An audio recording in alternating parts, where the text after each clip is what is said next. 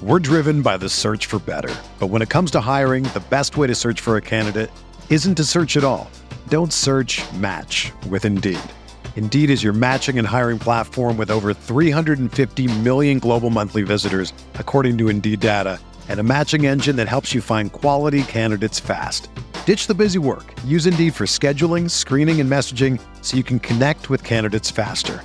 Leveraging over 140 million qualifications and preferences every day, Indeed's matching engine is constantly learning from your preferences, so the more you use Indeed, the better it gets. Join more than 3.5 million businesses worldwide that use Indeed to hire great talent fast. And listeners of this show will get a $75 sponsored job credit to get your jobs more visibility at Indeed.com slash BlueWire. Just go to Indeed.com slash BlueWire right now and support our show by saying that you heard about Indeed on this podcast. That's Indeed.com slash BlueWire. Terms and conditions apply. Need to hire? You need Indeed. This podcast episode is brought to you by Coors Light. These days, everything is go, go, go. It's nonstop hustle all the time. Work, friends, family expect you to be on 24 7. Well, sometimes you just need to reach for a Coors Light because it's made to chill. Coors Light is cold lagered, cold filtered, and cold packaged. It's as crisp and refreshing as the Colorado Rockies. It is literally made to chill. Coors Light is the one I choose when I need to unwind. So when you want to hit reset, reach for the beer that's made to chill. Get Coors Light in the new look delivered straight to your door with Drizly or Instacart. Celebrate responsibly. Coors Brewing Company, Golden, Colorado.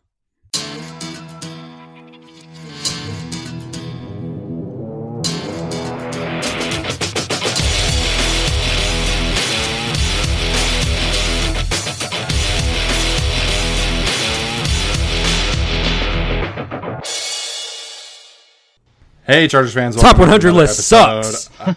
Uh, yeah, it does. That's definitely what we're going to be talking about today and touching on the top 100 piece of trash that the NFL has released.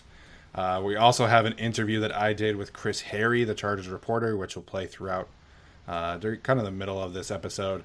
And then we're going to finish the episode with the top 10 receive or top 10 quarterbacks, excuse me, that the three of us have prepared. And it's worth mentioning as well that all of the Chargers rookies have signed. I think Kenneth Murray is the only one that is left to sign, but the Chargers have agreed to terms with him.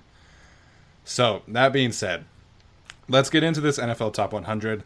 Uh, there were a lot of bad rankings, but obviously, you know, Keenan Allen is the one that we're here to talk about. Jason and I have been very active on Twitter today about this, and Alex as well. Uh, Jason, I'll start with you because I can see you're kind of just chomping at the bit. Uh, what are your thoughts? Just just give me some some rant about this Keenan Allen ranking. Just rant. Just get it all off Yeah. my chest. Okay, so all right, all right. And I'm gonna I'm gonna say what I've told a lot of people today. If you are the best at what you do, it makes you an elite football player. If you are not the best at what you do, it leaves it up for discussion. Keenan Allen is the best route runner in the NFL, and all these corners are saying it. All these corners are saying so. Richard Sherman, um, and Darius Slay, these guys, Stephon Gilmore said it. Stephon Gilmore, Chris Harris. Uh, Chris Harris was saying it when those guys were rivals. So it's like all these guys are saying this dude is the best route runner in the. How many people have gone and said, "Oh, Mike Evans, best 50-50 ball specialist in the NFL"? I've never heard that. Okay, and it would be a lie because you have Julio Jones out there, you have Odell Beckham, you have these these dudes that like Allen Robinson and um, DeAndre Hopkins. These these guys all do they all do it better than Mike Evans. And even if some of those are debatable, the ones that are not debatable are DeAndre Hopkins and Julio Jones. Those guys are close to the same archetype that Mike Evans is, but they do it better.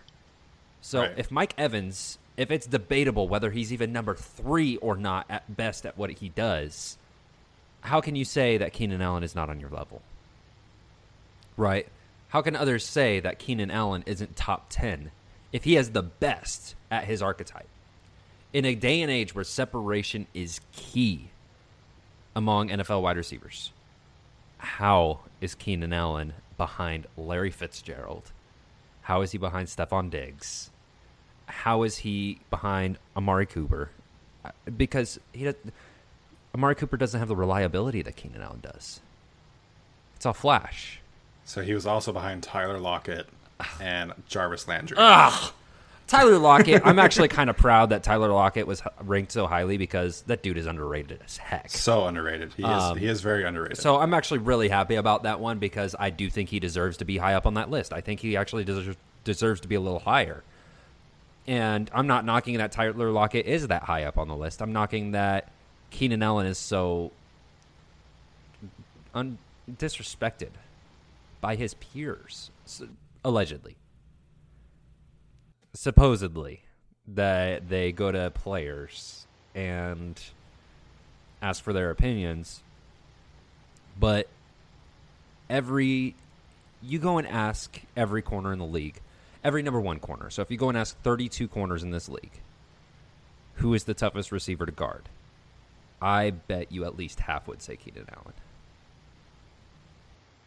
I would bet you at least half say Keenan Allen.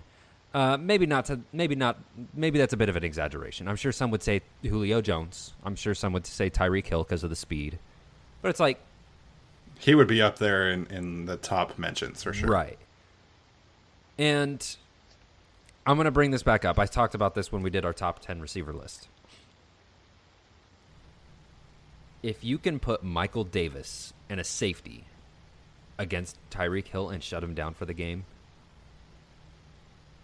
how is he how is he higher? How is he a better receiver? Because I've seen Keenan Allen get triple teamed. We've all seen it.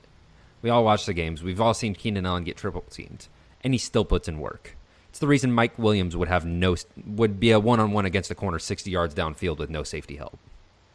Is because these guys were all shifting towards Keenan Allen because they know that if he gets hot, it's over. It the offense is cooking. So my thing is Mike Evans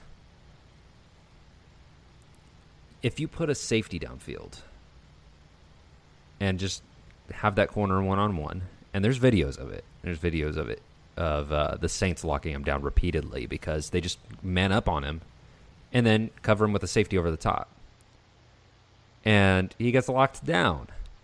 Have you ever seen Keenan get locked down like that to where he's helpless? He can't separate at all. I thought that clip was so funny because he was like, "Whoa, whoa, whoa! Their defense had a good game against me." And it's like, well, Marshon Lattimore guarded you like ninety percent of snaps. Yep. So- And he shut you down. Yeah, So like for me, I'm looking I'm looking at these receivers that he mentioned and it was kind of like I was wondering why did he pick these receivers? Why did he pick Tyreek Hill? Why did he pick Mike Evans? And why did he pick Chris Godwin? And I don't know if players get like a, a vision into the future, like if they get to see the top 100 list before everybody else. I don't think so because Davante Adams seemed pretty surprised about it. Um, but he he kind of targeted receivers that weren't technically refined, that relied Yeah. on something. Chris Godwin, he relies on his after the catch ability.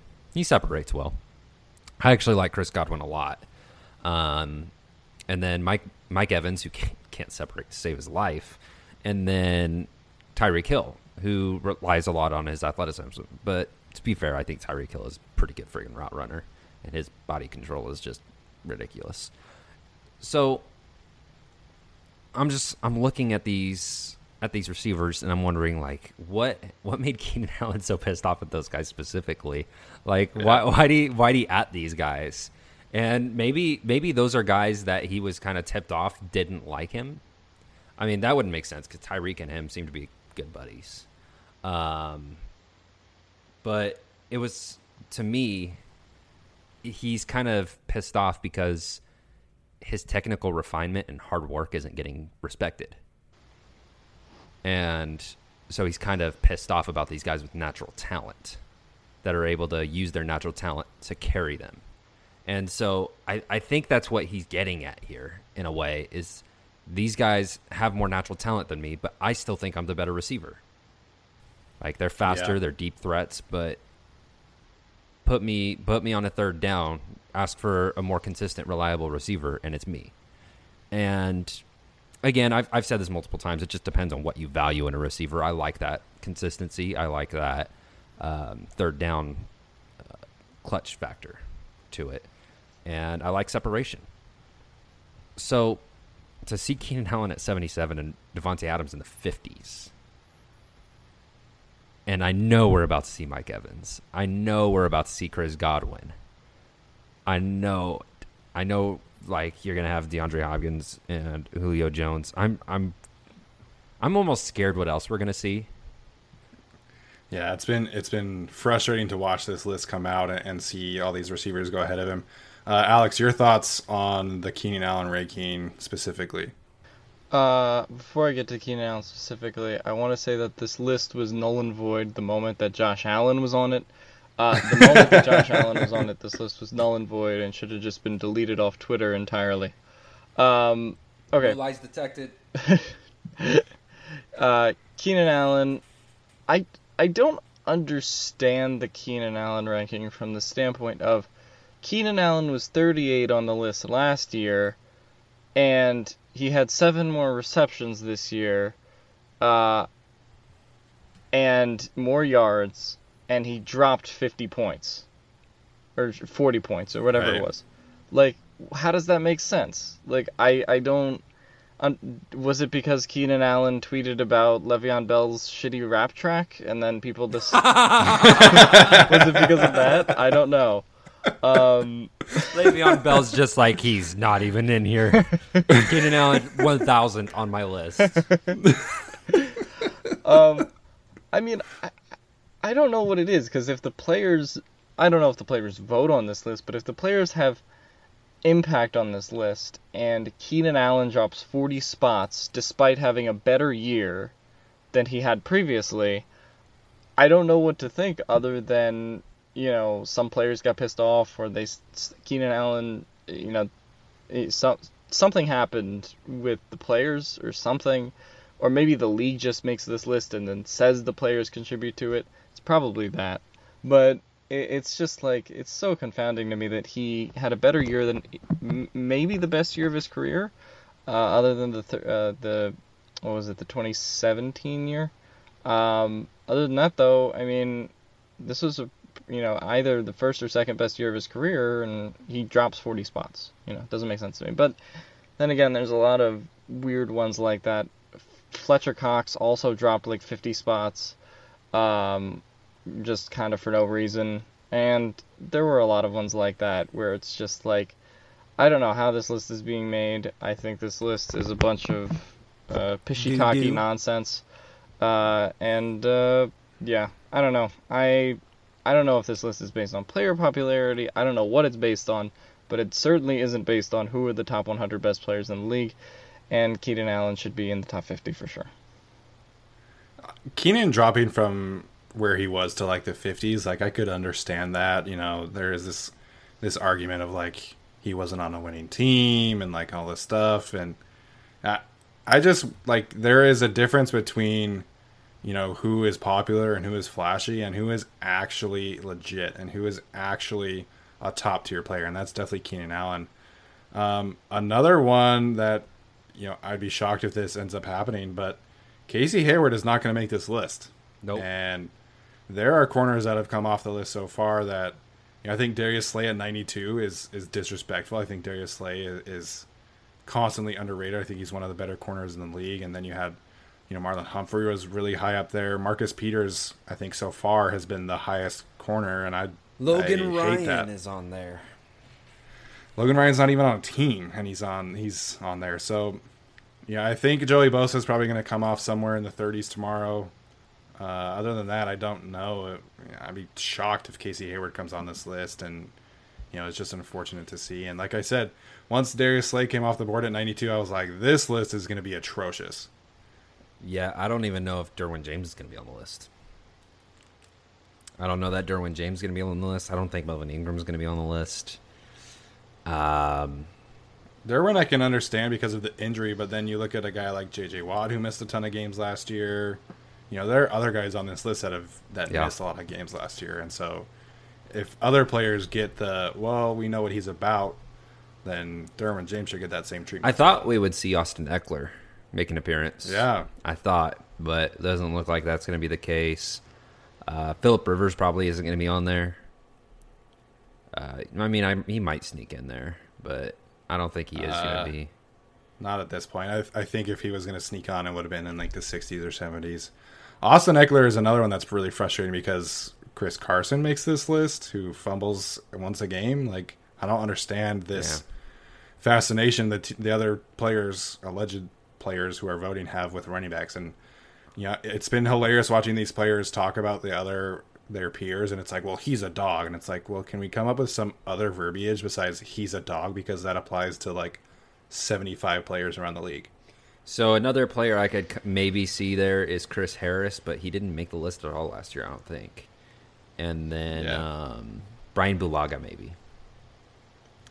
Um, uh, but at this point, I think his time has passed. I mean, he is a top three-ish tackle in the NFL, uh, Yeah. right tackle in the NFL. So I mean, I could still see him showing up on the list, but I I don't know at this point what to expect from Chargers players making the list. I almost kind of expect Mike Williams to make the list. I I I'm waiting for it, and I'll lose it. I will lose it. I'll be happy for him, but I'm just gonna be like, what in the hell? And what would you be surprised, Steven, if Mike Williams popped up in like the in the late 30s? I, yeah, at this point, I would be shocked if he popped up. If he had made the list like in the 90s, you know, I would have been like, oh, okay, like that makes sense. I can kind of understand, you know, players love that guy who just lays it all on the line like Mike Williams does. But if he jumped up in the 30s, man, I'd be shocked. I'd be very upset. Um, Melvin Gordon, former Charger, might be on here somewhere. No. he always tends to. He always tends to be up there. Other Even players in love bad him, man. Not years. after Other last players year, love man. him. It, it would be he, too. he had some bad years where he averaged like 3.67 yards per carry, and he was on there. I So I, don't know, I think the list is is he was number. It's gonna be really interesting. last year. He was. It's gonna be really interesting to see who else comes out because, I mean, like even Chris Jones was pretty low, I think, and you know Alex mentioned Fletcher Cox. Like there were some top tier elite players at their position who were really low. Also, Alex, you got to remember that Todd Gurley was on the list. Yeah, that was bad. that was bad. Uh, Yeah, there's still like someone like Alvin Kamara. I could see him coming out tomorrow, Alvin even though son- he had kind of a down Kamara year. was 42. 42. Oh, he is 42. Okay. Uh, So- anyways, this list is awful. It's the worst. Nobody likes it. Um, I haven't seen a single person happy with it. Mike Evans is going to be happy with it because he's going to be like number 10 or something stupid. Because people like the 50 50 receiver that can just go and ju- I jump, I catch ball. Good job, Mike Evans. And there's still is a, like a, a good amount of pass rushers left that need to come off. Like you know, uh, T.J. Watt, Von Miller, Chandler Jones should be on this list. So, be really interesting to see how it comes out. Um, any other thoughts about the NFL Top 100 before we get to this interview with Chris Hayre? uh, Jimmy G sucks. It's my only other opinion. Yeah. Yeah. So, what are, what are the chances we think that Carson Wentz comes off the board tomorrow? Uh, it's pretty low at this point. I, I, he should have been in the 60s somewhere, but I, I don't see it. I mean, maybe we're gonna get into our quarterback lists pretty quick here. So if I, if it were up to me, he would be on this list because, listen, if Dak made this freaking list, And Jimmy G and Josh Allen and even Kyler Murray, who I really like, but there has got to be like eight more quarterbacks that make this list at this point, yeah, at least. I think he's. I bet you like ten out of the, the next thirty something are going to be quarterbacks. Yeah, I think I think Wentz will be somewhere between 40 and 35, somewhere in that range. If he's not, and he doesn't make the list at all, um, I think we seriously have to consider uh, motions to ban the NFL from the country uh, if Josh Allen is ranked over Carson Wentz. But you know, that's so bad. The Josh Allen thing, it was so funny because they were talking about all these physical attributes. He's really fast and he can run people over. And it's like, well, what can he do as a quarterback? You could throw a ball hard. Anyway, so that that was the NFL Top 100 list. You know, I, it's just been so disappointing. I can't speak for other years. This has really been the first year where I've like watched all of it because there's nothing else on TV right now. Um, but it has been all over the place. Listen, if this was an NFL Top 100 on shot put, Josh Allen would probably win. he probably would. Josh Allen's not even uh, in the number one Josh Allen in the league. what, what does that mean? Oh, the edge rusher for the Jaguars. That's right. I forgot Josh about Allen's that. Josh Allen's the top two Josh Allen. I wouldn't go that far. I'd say Josh Allen is a little bit better than Josh Allen. but there's some leeway there between the Allens. You know, it's funny that his, uh, I think their cousin Kyle Allen, Kyle Allen actually had a better year throwing the football than Josh Allen did. Again, I don't think I would go this far. oh, he threw for more yards and he had a better completion percentage, man. no, he did not. There's no way. Fact check it right now, Steven. I will Alex and I will right stall. Listen, if there is any way that Kyle Allen had more yards and completion percentage than Josh Allen, I am going to laugh for ever. I think. I mean, like, because Kyle Allen was awful. So Kyle Allen threw for 3,322 yards and had 17 touchdowns. Uh, completion percentage was 62. So let's go to Josh Allen now. Uh, my mind is blown. I didn't know he threw that for that much yards. Josh Allen threw for 3,089 yards, 20 touchdowns, and 58% completion percentage. Twenty touchdowns. Yeah, he had 20 touchdowns. So Josh had more touchdowns, but By less three? completion percentage. By three. By three. And Kyle Allen only Kyle Allen only played like 11 games. Yeah, 'cause Ky- losing it. You gotta be kidding didn't, they, didn't they bench Kyle Allen for Will Grier? Yeah, they did, man. Oh no! I had no idea. Hey, but Josh Allen can run though. that man run fast, and he truck. so we're not even sure that Josh Allen is the best Allen, but somehow he made the list. Roger Goodell, if if you had any involvement in making this list, uh, I you should expect uh, the uh, Billy Madison uh, shit at your door uh, treatment. Hashtag justice for Kyle. Yeah. Where's his spot on this list? All right, that was that was a good fun. That was that was a good segment. So let's get to this uh, interview I had with Chris Hayre. I hope you guys really enjoy it. Uh, here it is. All right, guys. So happy to be joined now by Chris Hayre, the Chargers reporter, who's doing a lot of great things and keeping the content coming, even amidst through the the coronavirus pandemic. It's been so much fun. You know, listening to all the interviews and stuff that's been going on in Chargers Weekly and reading stories. Uh, Chris, thanks for joining us. How are you doing today? Steven, I appreciate you having me, buddy. How are you? I'm doing fantastic. So happy to have you on, and so happy to be inching closer to football season. I don't know about you, but it's been a, been a struggle without football. Yeah, we're getting there. You know, it was the off season was busy for the Chargers, right? You talk about a, right. a, a new uniform, free agency, the draft, um, so so many exciting things on the horizon. This new stadium, um, and you know, you hit your the kind of the natural lull here in July, but, but uh, rookies are reporting to camp. Uh, vets will soon be there as well. So uh, hopefully some some on the field stuff to talk about here very shortly. Yeah, for sure. So let's talk about that stadium. I don't know if you've been recently. Uh, I don't know if there will be fans coming into this into SoFi Stadium this year, but what can you tell our listeners just about you know the the spectacle that will be SoFi Stadium in the future?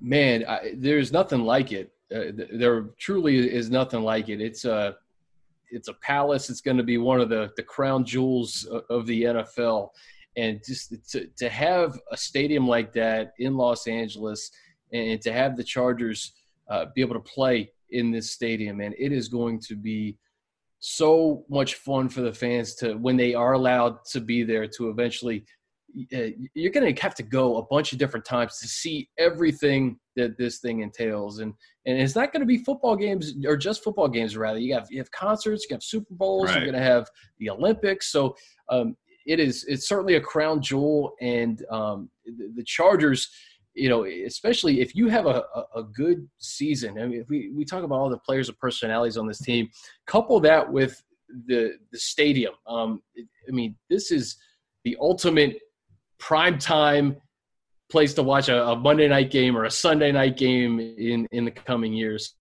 Uh, I'm excited for the fans to see SoFi when they're allowed to be in it.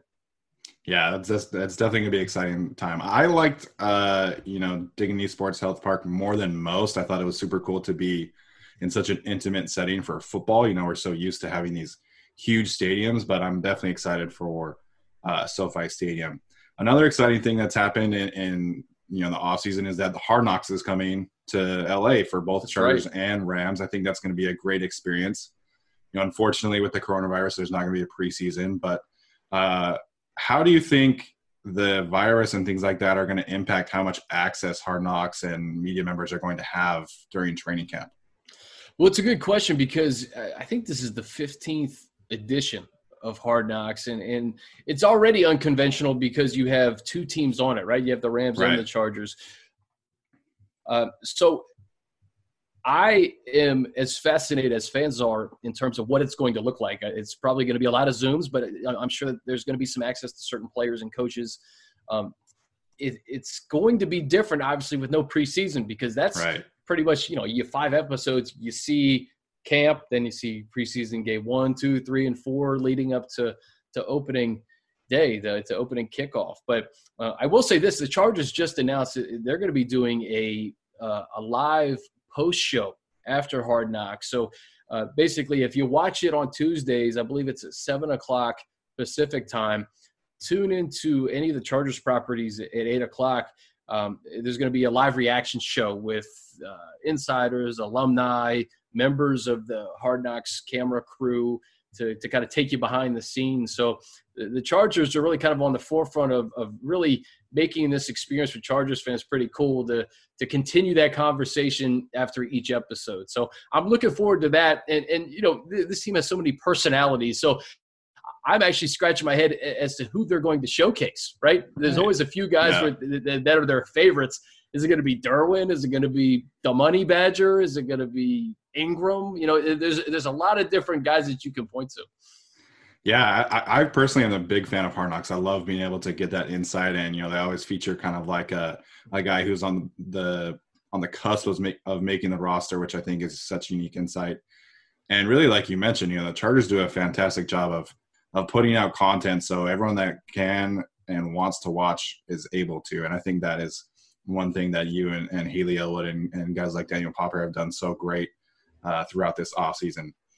So I do want to ask about some on-field questions, and particularly, you know, right now the the hot topic is, of course, the lack of preseason. And we ha- on our show have talked about how the Chargers have done such a great job of finding undrafted free agents to come in and contribute. You know, you look at Michael Davis, Austin Ekeler, and all these guys, even Trevor Williams in his day, and Dontrelle Inman. Uh, How do you think specifically the Chargers are impacted by the lack of preseason in terms of finding these guys? It's a great question, and and I think it's not just the Chargers. I, I think all 32 teams. Um, if you're an undrafted free agent, uh, plain and simple, it's just going to be more difficult to I think make this team because you're not going to have the requisite amount of reps. And keep in mind, uh, a lot of these undrafted free agents. Austin Ekeler talked about this in the offseason. He needed those OTAs to get on Right. coaches' radars in the first place. And, and he didn't make the team until the fourth preseason game of the year where he showed out against the 49ers. That was the reason he made the team. So, you know, that final preseason game, that's kind of like the Super Bowl for a lot of these undrafted free agents to to show what they can do. I remember seeing Austin in that number three jersey um, Yeah. against the 49ers that one year. It was it was pretty crazy to see. So um, I, I I bet my my guess is different teams will handle it differently. Um, but it's going to be tougher, no doubt about it, to to have an undrafted free agent make the 53 man roster. Now, with practice squads increasing and, and, you know, with some things to be figured out, um, you know, maybe there are some opportunities for these guys to, to land on the practice squad and, uh, and stay connected to the team that way. But um, it, it's just going to be difficult. You know, a guy like Roderic Teamer was an undrafted free agent last year, made the yeah. team. Um, but uh, those types of stories, you're just not going to have the amount of reps that that you're used to, not only in the preseason, but also those those valuable practice reps and, and just that that classroom time. I mean, these guys are getting classroom time in via Zoom, but uh, there's something to be said about actually putting it out on the field, whether it's a walkthrough or, or just a regular practice. Yeah, that's a really good point. And you know, you bring up the Zoom classes, and I think a lot of people are curious to see how the rookie class in particular, you know, Justin Herbert, Kenneth Murray, and those guys are handling you know the off season without OTAs. And have you heard anything about the rookie class, how they're doing with the Zoom, and how excited they are to to get into training camp? Well, I know all of them are excited. Uh, you know, having a chance to talk to a lot of these guys uh, throughout the off season. Um, you know, a, a, guy like Justin Herbert, I think he's set up very nicely. Um, he's, you know, you've seen him out. You know, I've seen Austin on uh, on his Twitch. yeah. Justin's Justin's uh, handing off to him and, and Joshua and uh, uh, Justin Jackson so I, I, think Justin Herbert is set up nicely because you have a veteran in the in the room in Tyrod. Um, Tyrod knows the playbook for the most part, having been with Coach Lynn, and e- even any changes that may be made this year with with the absence of Philip. Um, Coach uh, Coach Lynn and Tyrod had that familiarity with each other, and Shane Steichen uh, had had spent a year with Tyrod as well. So uh, couldn't have a better guy to learn from for Justin. And Justin just has to continue to do what he, what he's been doing. You know, um, kind of take that leadership role.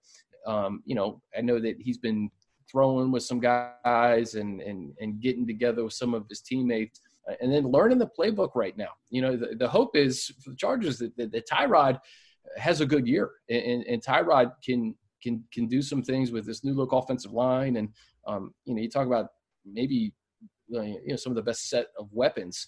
Uh, probably the best he's he's ever played with Tyrod. But you know, around the NFL, you, you look at Keenan and, and, Mike Williams and Hunter Henry and Austin Ekeler. I mean, those are four reliable pass catchers that Tyrod's going to mm-hmm. have. And then you you talk about Justin Jackson and Joshua Kelly too uh, with that running game, kind of filling that void of Melvin Gordon. Um, Tyrod is in good shape, and let's not forget that he can also make some plays with his legs. So right. um, he may be taken off a few more times than Philip does, right?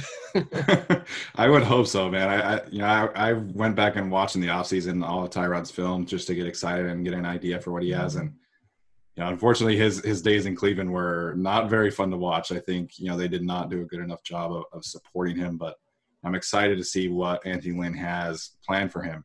And obviously, but you, know, know what, though, Stephen, you look at those weapons that he had in Cleveland versus what he has here, and, and actually having that year in that quarterback's room, getting familiar with Keenan Allen and Mike Williams, right. getting familiar with Hunter Henry, and and then having that familiarity with Coach Lynn. Uh, I think you can't understate that the the time that they spent in Buffalo together, uh, where, when Tyrod w- was a Pro Bowl quarterback, frankly, that that one year. So.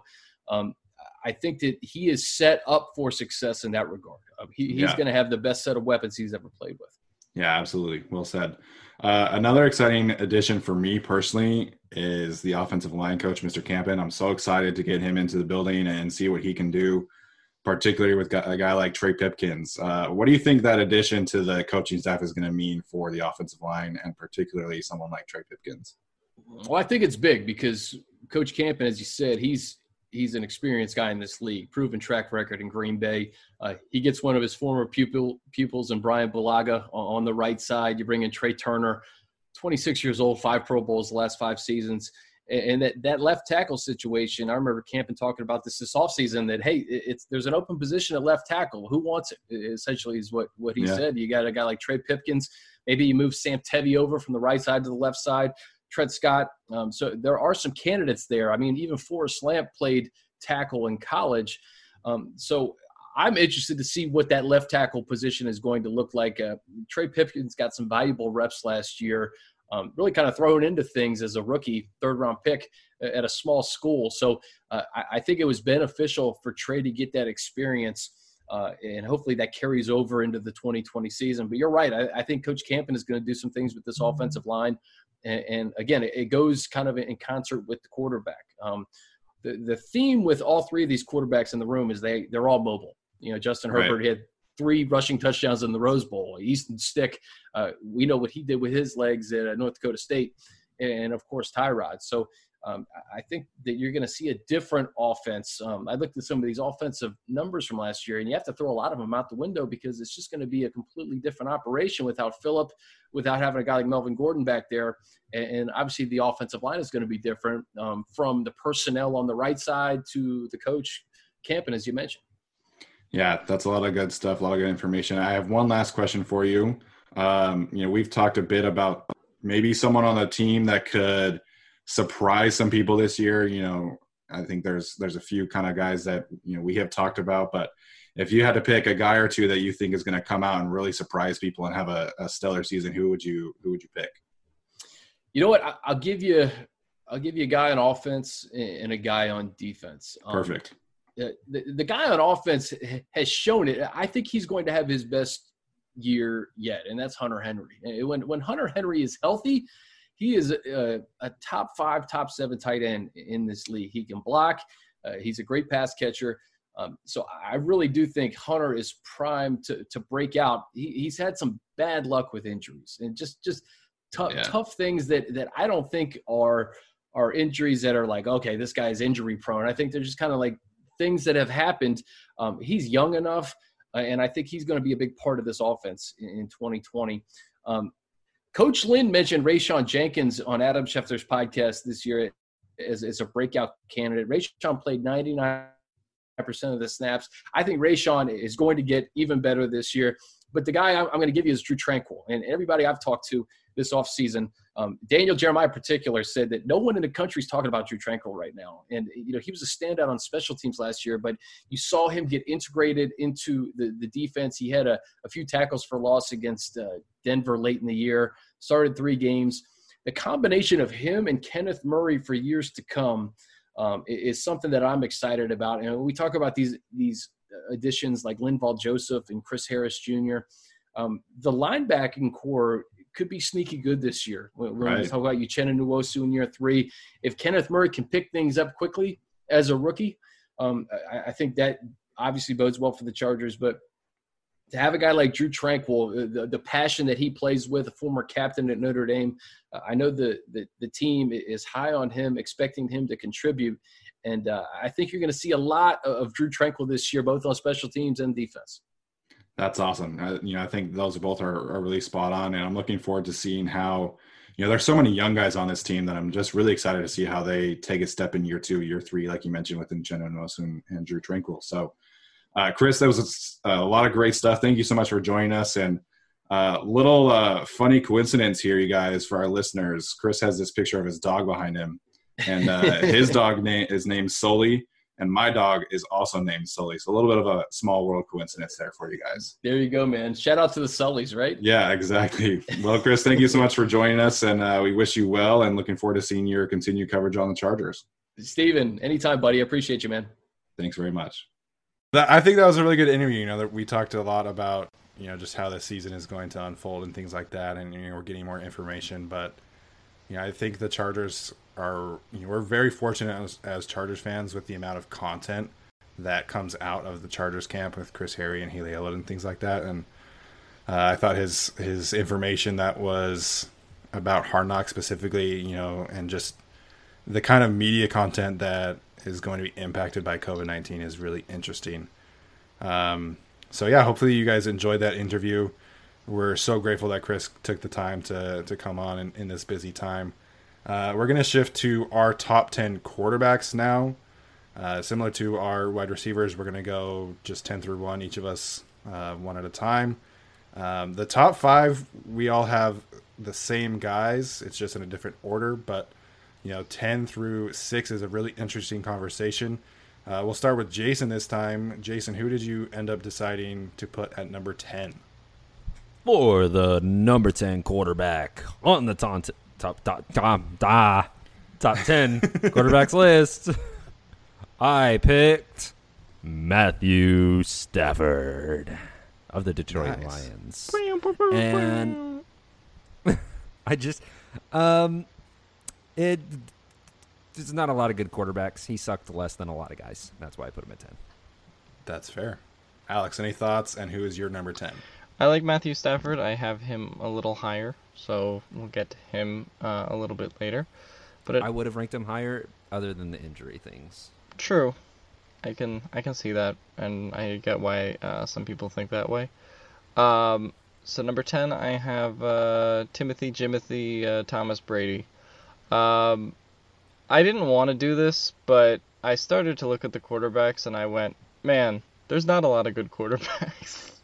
I tried to keep Tom Brady out of the top ten, but unfortunately, I couldn't do it. Um, Would you say he's top Brady? Top ten Brady? Okay. Um, I mean, Brady is still decent. He'll probably have better weapons this year than he did last year. Um, I still think the arm is a problem, but uh, he's accurate enough, and you know he has enough experience to make it work. So He has just enough experience. just just, just enough. tw- only 20 years of experience. Um, You you could say that you couldn't stuff Ford to keep him off the list. Ha ha ha ha, ha ha. These puns, man. Uh, um, yeah, so I don't know. I I think this is kind of a thing that I want to generally talk about, where it's like, man, quarterback is not that deep um, as it's been in uh, as it's been in recent years, and um, it's uh, it's pretty thin position right now, and that's why Tom Brady honestly cracks my top ten. He's decent enough, uh, accurate enough, and he'll have good targets. So, top ten, I guess. Yeah, that is an interesting conversation for sure. You know, each of us feels like one through five is pretty safe, and then you know, like twenty-five to thirty-two is pretty safe, and really anything in the middle is you know you could make an argument for any of those guys to be in this kind of area. And really, for me, what this comes down to is is the upside factor for me. And you know, I'm not talking about like building a franchise or things like that, but you know, in this kind of range, I want, I still want someone that I think could potentially carry an offense and carry a team, and so that's why I didn't pick Tom Brady. That's why I didn't pick Jimmy Garoppolo. That's why I didn't pick Dak Prescott. Uh, I'm actually going with Kyler Murray here. I And like I know it. that this is, this is a bold take. I think maybe I don't really know. I I don't think it's that bold, but it's just for me in this kind of range. I want someone that is either you know, in a, a top tier game manager or someone that I think could take that next step, and that's what Kyler Murray is for me. The addition for, of DeAndre Hopkins is going to be huge for him, and he's got a top tier receiving corps himself with Larry Fitzgerald and Christian Kirk, and Kenyon Drake is a really solid running back who gives him you know some nice upside out of the backfield. And they invested in the offensive line, so I like the direction that the Cardinals are going and building around Kyler Murray, and I think he's ready to, take that next step. Uh, Jason, you're number nine quarterback. My number nine is Tom Brady, and I I know I'm kind of I didn't want Tom Brady to be a Charger. There's a lot of different reasons than Right. him being a top ten quarterback. So I already I hear the fans saying, "But but you didn't want Tom Brady on the Chargers. You you didn't want him here. But why is They he want his top 10?" contract. Yeah, I didn't want his contract and the amount that he would actually help the Chargers. I don't think it would be that great. And it's just, you know, the Alex already kind of hit on it. Just the the pre-snap recognition, the the experience, the high football IQ, the accuracy. Uh, he's going to have an efficient football season. I don't think it's going to be a great season. I don't think it's even going to be a good season. I think it's going to just be a, a, a solid season, and everybody's going to be quote unquote surprised. But that's how it is. Um, Alex, any Oh thoughts? yeah. Uh, no, I mean I pretty much agree with uh, the take on Brady. Like I said, I had him at ten. Uh, at number nine, I have Rayne uh, Dakota Prescott. Um, and uh, yeah, so Dak is uh, all right. He this is kind of the thing. I don't really start getting excited talking about guys till I hit like the next one, but um, Dak is alright. I there are some games where he looks really awesome, and then some games like the Chicago game or the New England game last year where it just he looked kind of out of his depth, uh, or the game against the Eagles in Philadelphia. Um, I I just I think it's I think Dak still has some room for improvement, but you know, it's getting to the point where it's like he has all of these weapons and it's still kind of a little bit subpar production. I do still think he, you know, he did throw for 5,000 yards, you know, so he is he is still a solid quarterback, and I, I put him at kind of the edge of the top 10 here. Um, but it's kind of getting to be a little bit put up or shut up time for Dak. Um, Yeah. You know, it's, it's getting to be that time, and he wants that big contract. The Cowboys are pretty hesitant about it. Um, so we'll see what happens there. I think Dak has uh, a good chance for success this year. Um, we'll see what the Mike McCarthy kind of new scheme is with uh, Kellen Moore as the offensive coordinator. I'm uh, curious to see how that goes. But um, I have Dak at number nine, and honestly, depending on how he does in 2020, I could see him climbing higher up the list, or I could see him going lower. Um, it it really Yeah. could go either way for him. Yeah, that's totally fair. I think, like I mentioned, eight through really like fifteen, you know, it's just a bunch of guys that you could really switch around. Um, I agree. I think Dak is solid. I don't think that he's gonna ever be the kind of guy that is gonna like carry a franchise. You look at the situation that he's been in, and in the games that Tyron Smith and Travis Frederick missed last year, he was pretty bad. So I think you know that just kind of speaks. He needs things around him to be essentially perfect and you know he's able to produce when it is, which is fine. Uh, just a quick question: Would either of you be surprised if Dak does not uh, stay with the Cowboys after 2020? I'd be surprised just because I think we we kind of already talked about this on the podcast, but I basically said, or we, Jason and I basically said, like they've already kind of set up their roster, so they have to sign Dak. Um, Right. And I know there's still kind of there's still disagreement there about the contract and exactly how long it's going to be, but you know he can kind of Kirk Cousins his way into the franchise tag anyway. Um, the interesting thing is the franchise tag because the two previous examples of the franchise tag are Brees with the Chargers and um, uh, Kirk Cousins with the Redskins. Sorry, football Washington team. Um, uh, so yeah, you had those two uh, kind of examples, and both of them actually left um, to go get the bag in New Orleans and uh, New Orleans and uh, Minnesota afterwards. So I could see Dak leaving. I guess it's just like I don't know if I see a team throwing a ton of money at Dak that's not the Cowboys. Like, I mean, at that point, wouldn't you just be better off drafting a quarterback? I don't know. Skip Bayless would have a heart attack if he if Oh he my was God. on no. Cowboys. All these puns, man. You got to get all the puns out before you leave for basic training. Yeah. Um but you know, I I would just say that I know they kind of put themselves into a position where they kind of have to resign him, and I know I said that, but I'm just going to redact that statement and, and say that you know if they're put in a good position to go pick up somebody else, they I could see them moving on from him. Uh, but I also can't see them with that roster having that bad of a record. But you know, with Trey Lance and Trevor Lawrence and Justin Fields and Jamie Newman, I think there's going to be a chance for teams that have a Dak Prescott on their team to move on and um, move forward. Yeah, I agree with that completely. Uh, so my number nine, much to Jason's dismay, is going to be Matt Ryan. Uh, I don't love Matt Ryan. I just feel like in terms of like the game manager quarterbacks, I feel like he's probably one of the better ones. And you know, I don't know if I would trust him. And you know, in a fourth quarter, you know, down by down by ten to lead, lead a comeback, but I think he is pretty solid across the board and I don't think that he's going to be a reason that a team is terrible. Which again, this is kind of where we're at with the quarterback position in this range. Uh, Jason, your thoughts and who's your number nine? Uh, my number eight, you mean? Um, number eight, yeah, sorry. for Matt Ryan, it's I I agree with it actually.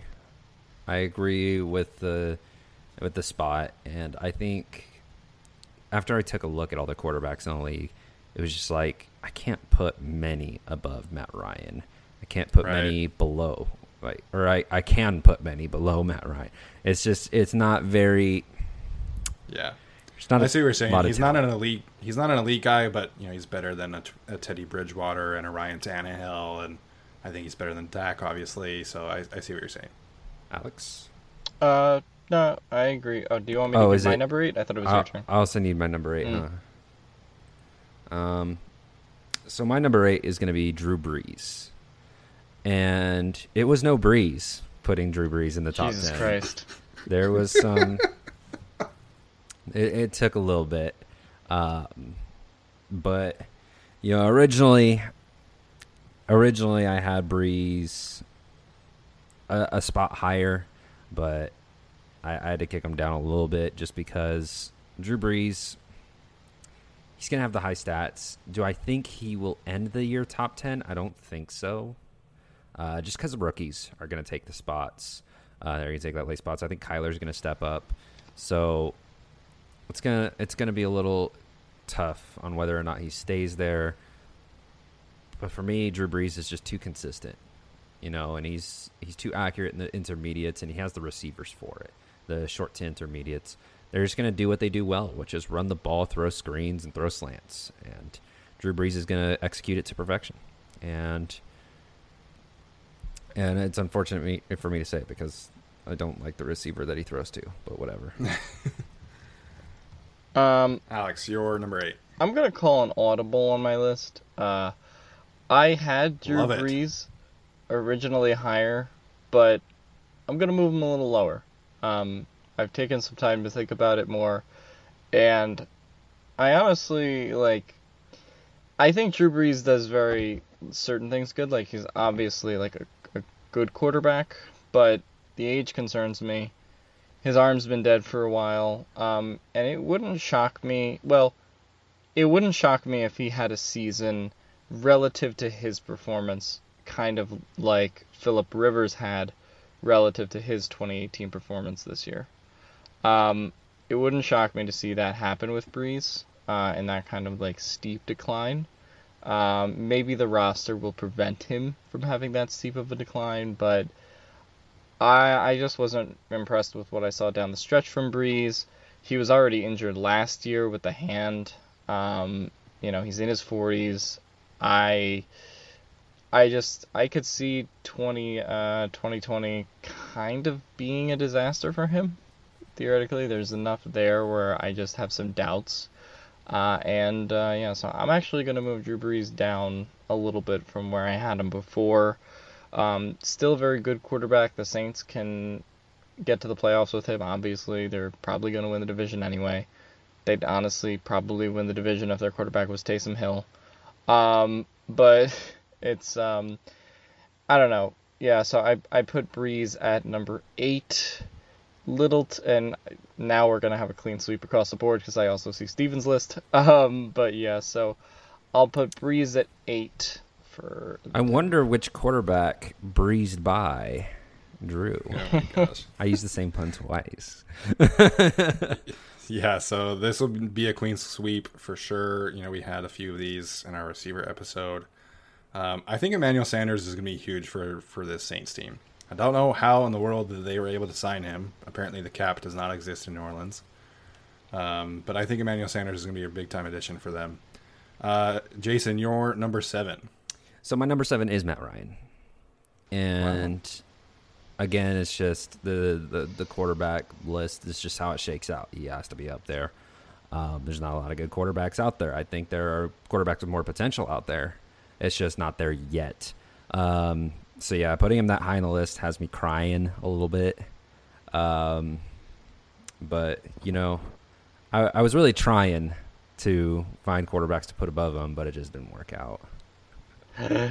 Um, wow. Uh, okay, so my number we're at seven right now. Yes. I have uh, Matthew Stafford. Uh, I put Matthew Stafford at seven. Um, I just see him play really well a lot of the time. Um, just a lot of the time, especially towards the beginning of last year, like there was that game he had against the Chiefs. Um, you know, there are just games where it's like he was putting the Lions like in that first half of the season before he got hurt. Like he was keeping them in games, really until um, the game against the. I think the game against the Packers is where the Lions kind of started to collapse a little bit. Um, but they were good for the first like four or five games of the season. Then you know players start getting injured. Then Stafford gets injured, and things kind of go to shit. Um, but I can't help but feel that if Stafford had a better team around him, a better defense, uh, you know, kind of better weapons. I mean, he has Golladay uh, and Marvin Jones, but outside of that, he doesn't have a lot. Um, Hockenson is is all right, but he's not really kind of developed there yet. Um, so I don't know. Uh, it's it's always kind of been a rough go of it for Matt Stafford in uh, Detroit, and I feel like if he was on another NFL team, uh, he might very well be in those top five quarterbacks, but it just hasn't uh, played that way uh, in terms of his career so far in Detroit. Uh, so yeah, so for number seven, I'm going to go Matthew Stafford. I think that's a good call. I think you know he could definitely be in the six to eight range. For me, I have seven as Carson Wentz. Uh, I know everyone is is going to point to the injuries, and and right, rightfully so. He definitely has to shake this this reputation of missing games, and you know similar to how Keenan Allen has had to do this, and Hunter Henry has to do this right now. Um, but in terms of someone that has the ability to carry an offense and carry a team to success. You know, Carson Wentz is a top tier quarterback, which we saw last year when Greg Ward was his best receiver and Boston Scott was, you know, a leading threat out of the backfield. And, and really all he had that was consistent throughout the year was Zach Ertz and uh, Dallas Goedert, who's still developing. So, you know, Carson Wentz as a talent is a top tier quarterback. He definitely needs to shake this this injury bug, but you know, you know, he's carried a team to to these amazing seasons when he's been healthy and I expect that to to continue going forward. And ho- I'm rooting for this uh, injury bug to to leave him and hopefully be healthy going forward. Uh, Jason, your number six quarterback. So yeah, I guess that's the. Now we're kind of past the the the quarterbacks that make us Carson Wentz, and we're now past the the Stafford point. You know, we're back to the quarterbacks actually Matt or um so number 6 for me is Carson Wentz. And ahead of this point you're getting into the guys that I think are irreplaceable. I only think there are 6 quarterbacks in the NFL that are irreplaceable guys. These are it. Everybody else behind them, aside from like rookies and guys on rookie deals or um, that are locked into a contract, these are the guys that, based on talent, are irreplaceable. And Carson Wentz starts it off.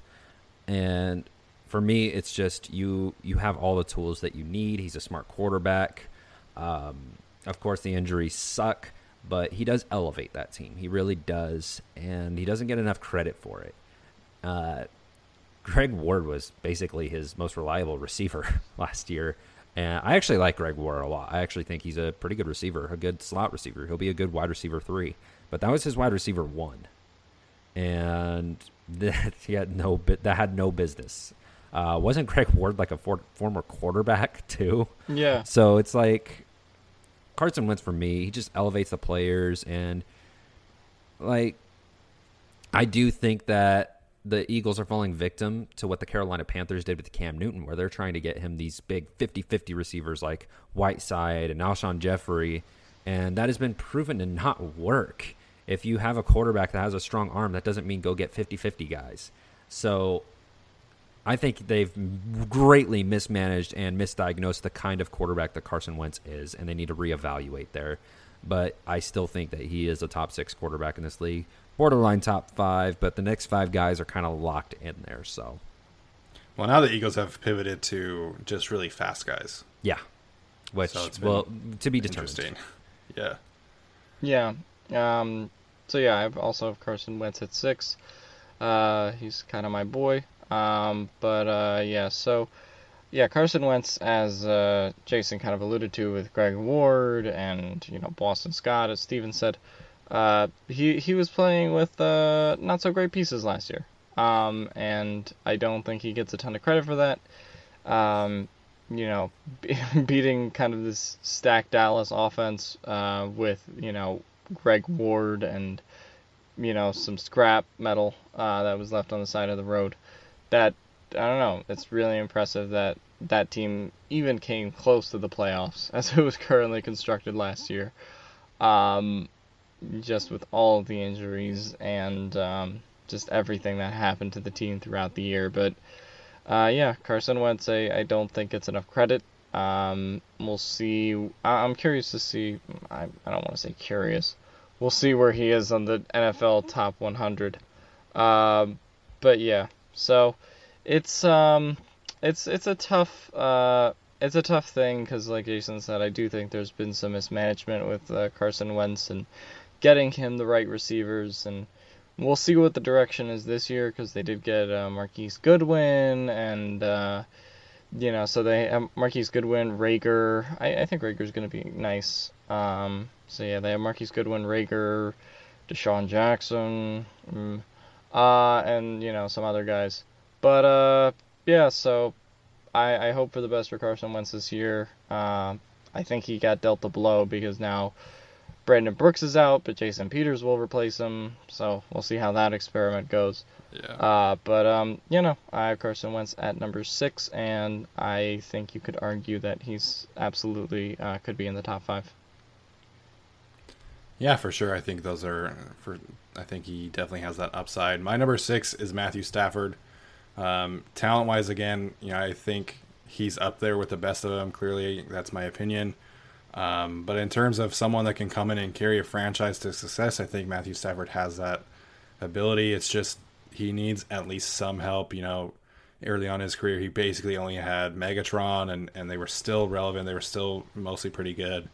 Uh, he's never had a thousand yard rusher, I believe, unless uh, on Johnson passed that last year. I'm not sure off the top of my head, but I think he did. Okay, or so- no, was it 100 yard game? I don't remember which it was. I think on Johnson is solid, but I think they drafted someone else this year. You know, it's just been a, it's just been a cycle at running back. It's the offensive line has generally been terrible, and you know, Alex mentioned you know Hockenson really needs to come into his own this year for Matthew Stafford to be able to have that kind of safety outlet. Uh, but the talent is there, man. I think he's underrated, and just for the fact that he's been in Detroit and lost a ton of games, I think NFL fans just kind of cast him to the side, which is unfortunate. Uh, so we're now to the top five. You know, obviously, if you're you know you pay attention to quarterbacks around the league, you probably can guess who these players are. Uh, but we'll see if our order is any different. Jason, who is fifth for you? Number five for me is Deshaun Watson. Now, I was tempted to put him a little bit higher, but I think the next four guys have really just they're on their own level. And Watson, I think he's close to being there. I think next year he will be there. He has developed every year he's been in the league. I think next year we'll see him rise up to that top three status, the the basically the Mount Rushmore of quarterbacks um, in the league today.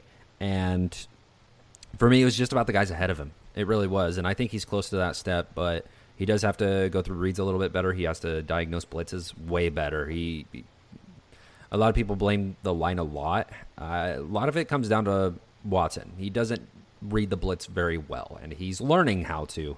He's getting better at it, and that comes with having a better line with like Laremy Tunsil there, and with David Johnson there. David Johnson's a pretty good pass blocker as well, so that's going to give him a little bit of help as well. So I, I think he'll be better this year. I think he needs to take less sacks. He needs to realize how to identify these blitzes and these uh, these stunts. He needs to know how to move in the pocket a little bit better. Um, he resorts to that backyard football run around in circles a little bit too much instead of the subtle movements that are required for the position to to be able to put yourself onto a platform to, that allows you to make the tough throws. And too many times he takes himself off of that platform. So that's why Watson for me is fifth instead of somewhere like third. Um, I also have Deshaun Watson at number five. Uh, so I guess I cheated off Jason's list before the show or something. Um, but yeah, so uh, I have Deshaun Watson at five. I uh, he's really solid. I mean, it, it, would be great if he had someone like DeAndre Hopkins. He's never had that uh, on the Texans, and uh, so you know, uh, I guess we'll see who his number one receiver will be this year. Um, but uh, yeah, so I think Deshaun Watson is really going to show out even without DeAndre Hopkins. Um, I think it's a loss for him, uh, absolutely, but I think he's going to show what he can do, uh, even with maybe uh, a not so great group of receivers.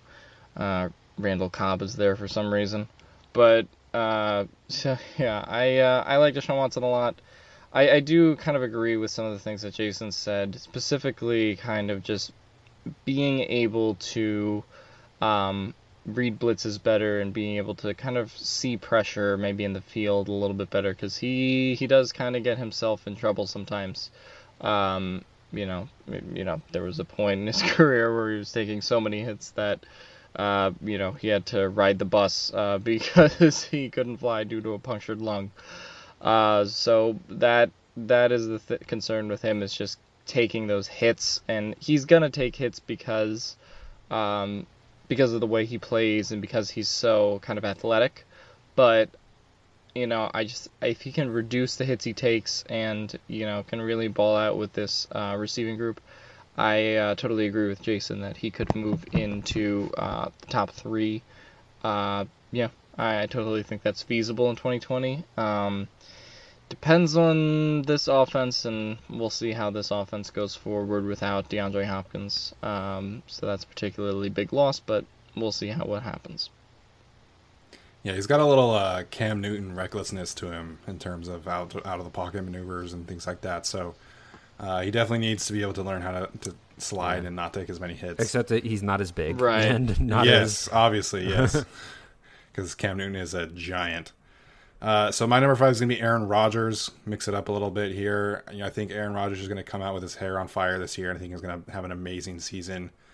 Uh, that being said, you know his arm is kind of kind of dwindling a little bit. You know, he's definitely in the late stages of his career, and he misses a lot of games recently, and he's banged up, and so I think the health is a concern. And more than anything, I just think the Packers have done an awful job supporting him in terms of weapons, and that you know has carried over to, into this year as well.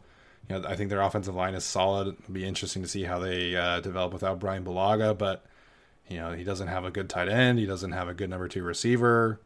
So I mean, Davante Adams can only do so much. Uh, Jason, number four for you. My number four is Aaron Rodgers, and I agree with you. I think he's going to be a great player this year, and it's a shame they didn't get him more weapons. It really yeah. is.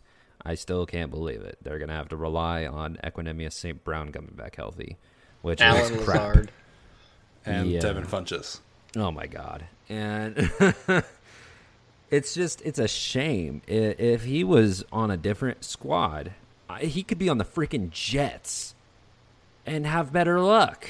He really could. I think the Packers are one of the worst front offices in the NFL by a landslide. Yeah. And Rodgers is still constantly a top five quarterback in the league, which is insane to me. They're one of the worst front offices. They've had some coaching inconsistencies over the last couple of years. Um, they had running back trouble for a while, and then they found Aaron Jones. Long time. But, and they had Eddie Lacy, dude. They had they kept Eddie Lacy after he got fat. Yeah, and it's like his receivers now are trash. He his best tight end is probably going to be um, some guy they drafted last year that was hurt all of last year. And I don't know if they signed a different tight end. I don't think they did. Um, I don't think so. And the tight end they did draft in the third round is actually a fullback. They drafted a fullback in the third round. The guy they're transitioning to fullback, there's from in the third round. AJ Dillon in the second round who is going to be behind Aaron Jones. Like, I don't understand this front office, and yet somehow Aaron Rodgers is still going to be a top five quarterback in the league, and somehow people are still going to find reasons to say that he's not even top 10 anymore, which is ridiculous. Absolutely ridiculous. And, man, Aaron, Aaron Rodgers is just, he. It's it's one thing for Deshaun Watson to wow you with big plays to DeAndre Hopkins. It's another for Aaron Rodgers to wow you with plays to some 5'11 white receiver you've never heard of, like he did in the car with the Cardinals, or throwing Hail Marys to 5'10, 5'11 Randall Cobb. And he consistently does this. He'll throw a dime to Geronimo Allison. Uh, fantastic name, by the way. And Allen Lazard and Equanimeous St. Brown. These guys that just huh, you know, it reminds you of like giving him. What was the the one year where with Philip Rivers it was uh Herndon, Javontee Herndon was that his name, and that was Philip Rivers wide receiver one for a little bit there. I don't know if any either of you remember that. It was very bad times, and it was just Aaron. It was obvious that Philip Rivers took a big step back, but Aaron Rodgers he remains top five when he has receivers like that on the squad. And there's stats that Aaron Rodgers is actually better when Davante Adams is off the field. And it's like if you could do that with nothing, I I can't even imagine if he was on a good team. If he was on an average averagely run team, how good he would be. So that's why he's number 4 for me. I wanted to put him higher, but these next 3 guys have proven themselves so well that it was hard for me to do so. They're also all younger than Aaron Rodgers is by quite a few years. So that's why Aaron Rodgers is number 4 on my list. Uh, if the Packers need a tight end, they can always call the Bears up in the same division and uh, give them a, I don't know, maybe a fifth, sixth round pick for one of their 35 tight ends. But uh, hey, hey, Bears, if you give us your best tight end, we'll give you three tight ends. There you go. well, their best tight end is probably Jimmy Graham, who the Packers used to have. So no, I, I, I would say that they're uh, the guy they just drafted out of Notre Dame. is better. It was out Kmet? of Notre. That's the guy they drafted, right? Kmet. Yeah. yeah, I would say he's better than Jimmy Graham. Jimmy Graham's awful. So, uh, at number four, I have Lamar Jackson. Uh, so Lamar Jackson, he's the MVP of the league. Um, he of course zoomed up everybody's uh, everybody's rankings this year, really. Um, you know, especially Bill Polian's.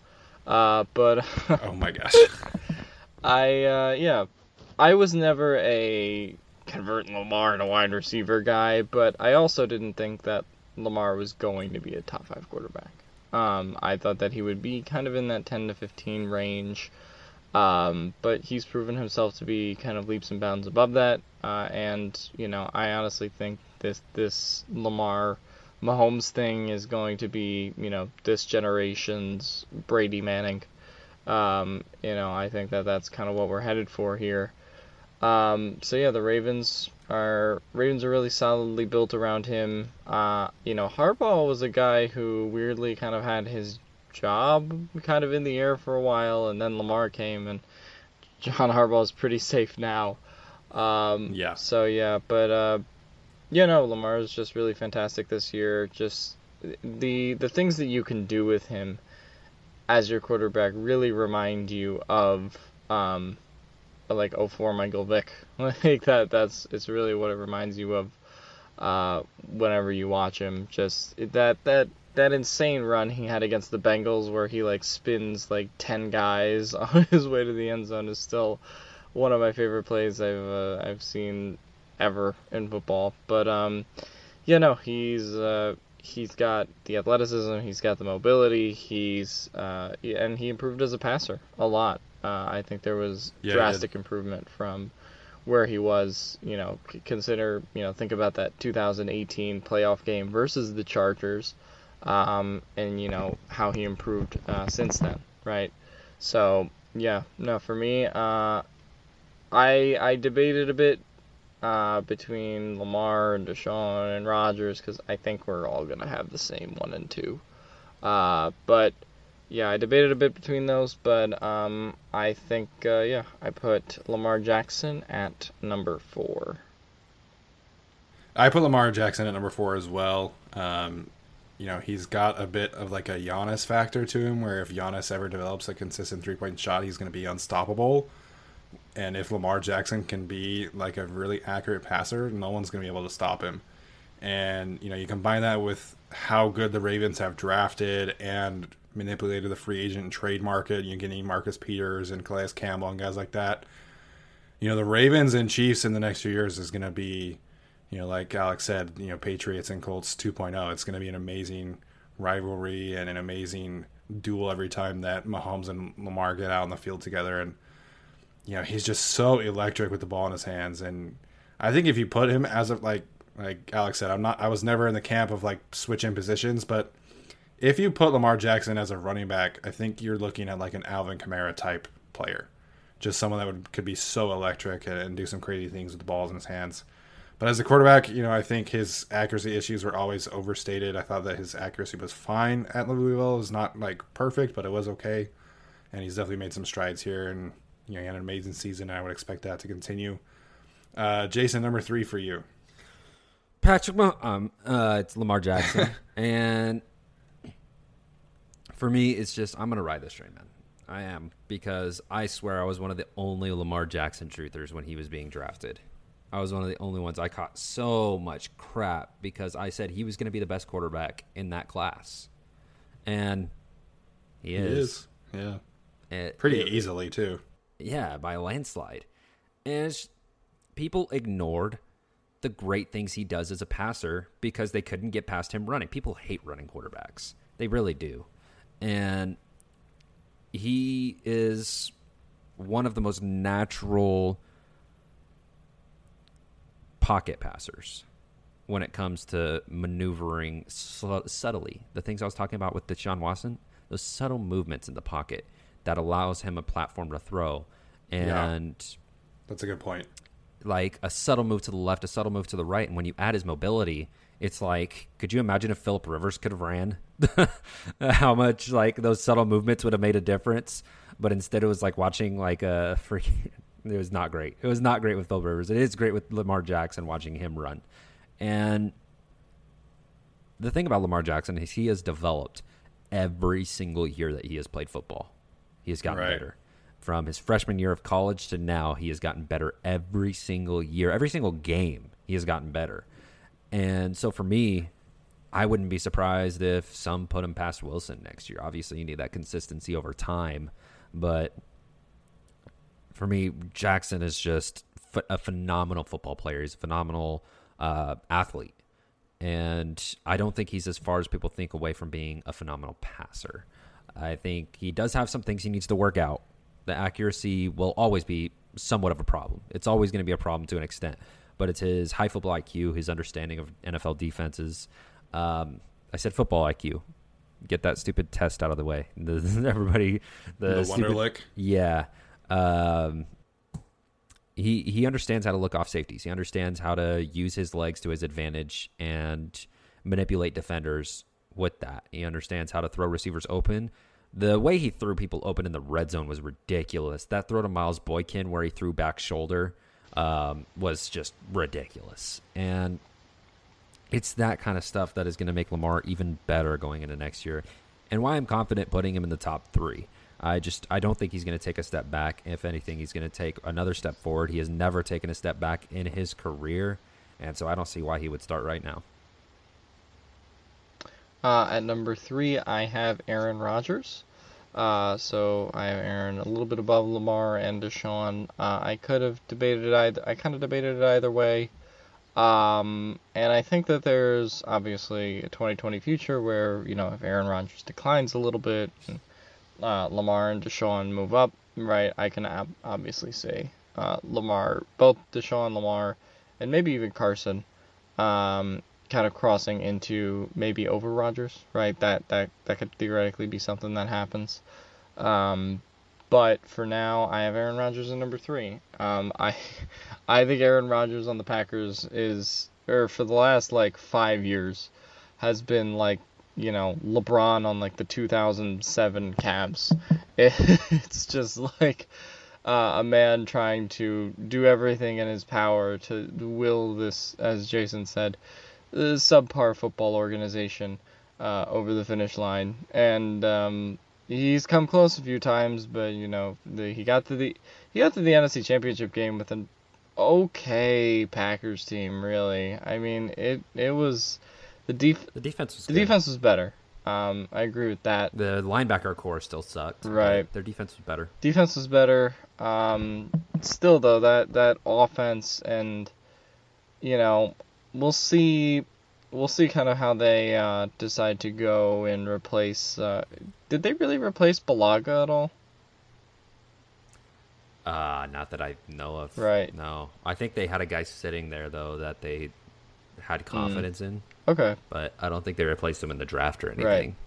Right. Um, I guess we'll see with what the Packers are this year. I I think it's just going to be another kind of episode where like the Packers will sneak their way into the divisional round or the NFC Championship, and then they'll get smacked by whatever team is you know better constructed than them. And Aaron Rodgers will unfortunately fall again and un- unfairly get criticized for losing again. But I uh, no, so I think Aaron Rodgers is a top three quarterback in this league, uh, and I know we're, now we're going to have the top two and the you know pretty much two and one, um, is the exact same in all our lists probably. So I uh, It's a it's a good thing too because we're at the hour mark now. Yeah. uh So my yeah so my number three is Deshaun Watson. Real quick, um, I love Deshaun Watson. I totally understand the criticism that uh, Jason laid out. He does need to get better at the mental aspect of things, but I'm just a big believer in his ability to to really carry this team, and that's what I've been watching the last couple of years. You know, he took 60 something sacks in 2018, and still they won the division. And then this last year they improved a little bit.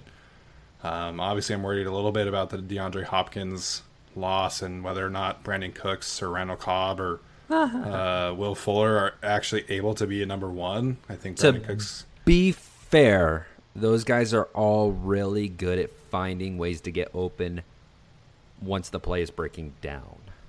Randall Yeah. Cobb is very good at it. Yeah, that's true. From his days with Aaron, I think maybe that's kind of why they were constructing this team is just have a bunch of guys who can get open after. You could have had all those guys and DeAndre Hopkins. that's true. They could have. They could have. Uh, but I'm definitely a little worried about just the direction of the playmaking uh, staff around him. So I assume all of us have Russell Wilson at two. Add Patrick Mahomes at Mahomes at number no. Uh, is there any world in which next year you either of you would think that Lamar or Deshaun, you know, Alex mentioned Wentz, would jump Russell Wilson and maybe make it interesting for the number one spot? no Uh, I don't think so. jump Russell Wilson? Yes. Oh, okay. I think Watson or Lamar could make a case to get ahead of Wilson. I don't think it will happen, but I think that they absolutely have the chance to. I think one through five is just. I think one and two are pretty much locked in, and three through five is kind of like going to be a little carousel. Um, I think. I also think Cam Newton will get a chance to, to involve himself into this top ten, and maybe get towards the top five. I don't know. It just depends on that healthy arm. If I think I think if he's healthy, he's going to be in this. He's going to be in debate for top five, hands down. But in terms of anybody passing Wilson, uh, it would have to be between Watson, Rodgers, and Jackson. I think Rodgers could do it. I don't know about Jackson or Watson. For Jackson, he would have to take a big stride and he would have to win in the playoffs. Uh, for Watson, I, I can't see it just because of the team around him. Losing DeAndre Right. Hopkins is a big deal. But if he puts up big numbers with the, the cast he does have now, I could see people maybe putting him above Wilson. But it's also not something that happens over one year either. The reason people love Wilson so much is because he consistently carries that Seahawks team. It's not like the Seahawks team is really good around him. Like It's not that good. He carries that team uh, on his back, and so I I could see there being a chance that one of those guys in the top five um, goes by Wilson and, and cements himself as like the number two guy. I can't. I can. Lamar Jackson is the only one that can make it interesting against Patrick Mahomes. I think at this point because they're both young and that's what people are going to be looking at. Who's the next young guy? Is it going to be Michael Vick versus uh, the? It's going to be arms versus legs. You know, it's going to be the dynamic running QB versus the dynamic throwing QB. The insane hurdles and spin moves against the no look passes and that such. Um, and people are going to go with the arm because people don't like rushing quarterbacks. But it, I could see it getting into a conversation. I could see it being a debate. I could. Um, I could see it being a debate over Wilson. I don't see it being a debate over Mahomes at all. Um, the scary thing to me about Mahomes is that Mahomes is uh, possibly going to get better. Um, Right. we- right, we- because he has a lot of issues right. as a quarterback. We talked ab- that his talent hides. Yeah, I mean, people have talked about how like he kind of only started to really like read defenses like pretty recently, like you know, um, at the NFL Right. level. So like, like he could he threw people he threw to people that were open and he got away Right. with it because it got there so fast. right? So it, it's honestly like Mahomes has another level to his game that he has to unlock, um, and that's that's the scary thing to me. If if you're anyone in the NFL. Particularly us Chargers fans, you know, who sit around, you know, waiting for the mighty Chiefs to Justin Herbert will make it a competition with his big arm Uh, uh, and Josh Allen. Oh my gosh. um, but yeah, so no, I um, I think Wilson could be pushed. I still think ultimately it's going to be Mahomes one, Wilson two. Uh, Yeah. yeah, I think it's ultimately for still going to be that, and then you'll have so- probably Rodgers depends on how he plays this year. If there's kind of signs of decline, and then I think you'll have that uh, Jackson, Watson, Wentz group kind of battling uh, for kind of the next um, the next guys after, or maybe uh, who's the guy to leap to, to three. I think I think the guy who, who will be three next year will either be Rodgers or it'll be one of the guys from that uh, Jackson, Watson, Wentz uh, group. I could also see Kyler Murray jumping into that Yeah. top five conversation. I was gonna say about Kyler Murray. Um, I could see Kyler Murray being top five next year. I I honestly Yeah. could see it. It's he he's yeah. I could see him being kind of that Russell Wilson. Uh, Is type. there a rookie quarterback that you could see making it into this? Um, we'll say into the top six. No, no. I, as much as I love Tua, I don't think he's going to play enough. And Joe Burrow, I think, is going to, you know, be hard pressed to be really effective this year with, you know, the, the lack of preseason and stuff like that. I think Burrow probably gets into like the top fifteen, and then next year Tua could make it interesting. But I think Tua probably plays, you know, four to seven games. I don't think he plays very much. I think Burrow Right, will mm. eventually be a top five quarterback, but he's probably like three or four away years away. I don't see it from him. I see him being a solid quarterback. I don't see him being an elite guy, but we'll see.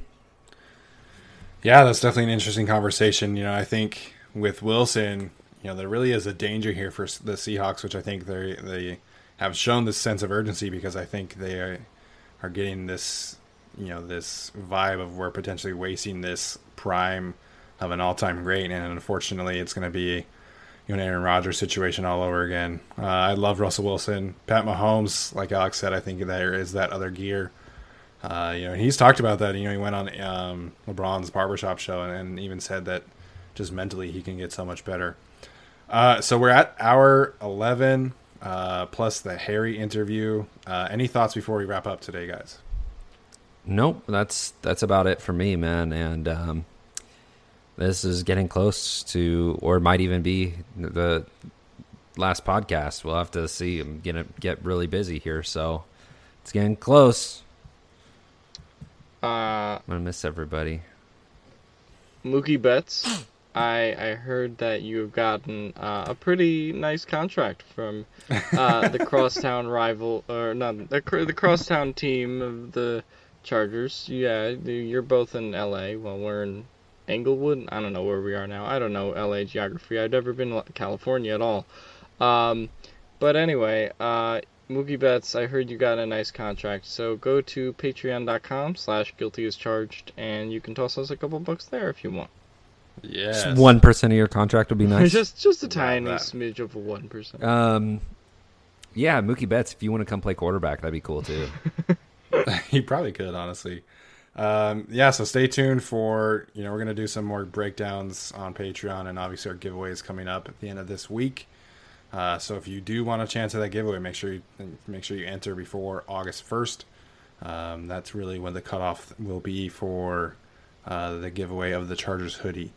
Uh, it's been a good episode. I thought this was a, a lot of good discussion. Hopefully, people are you know getting excited about football and, and I'm cautiously optimistic about the chances that a season finishes, but you know we'll see. So you make sure and follow us all of us on social media where we are very active as well. And uh, make sure you wish Jason uh, uh, good luck and happy trails when he does eventually join the military in a couple weeks. We're really excited for him and 14 and uh, happy that someone so of such high character is joining our, our nation's military, which we're really excited about. Oh, you make me cry. They're gonna love my puns there. Yeah, they are. it's going to be so funny. So that'll do it for this episode. Thanks for tuning in, guys, and we'll see you next time. Bye. Mother's Day is almost here, and you can get her the most beautiful time tested gift around a watch she can wear every day for movement. Whether mom's into classic dress watches, rare and refined ceramics, or tried and true bestsellers, Movement has something she'll love. And right now, you can save big on the best Mother's Day gift ever with up to 50% off site wide during Movement's Mother's Day sale at MVMT.com. Again, that's up to 50% off at MVMT.com.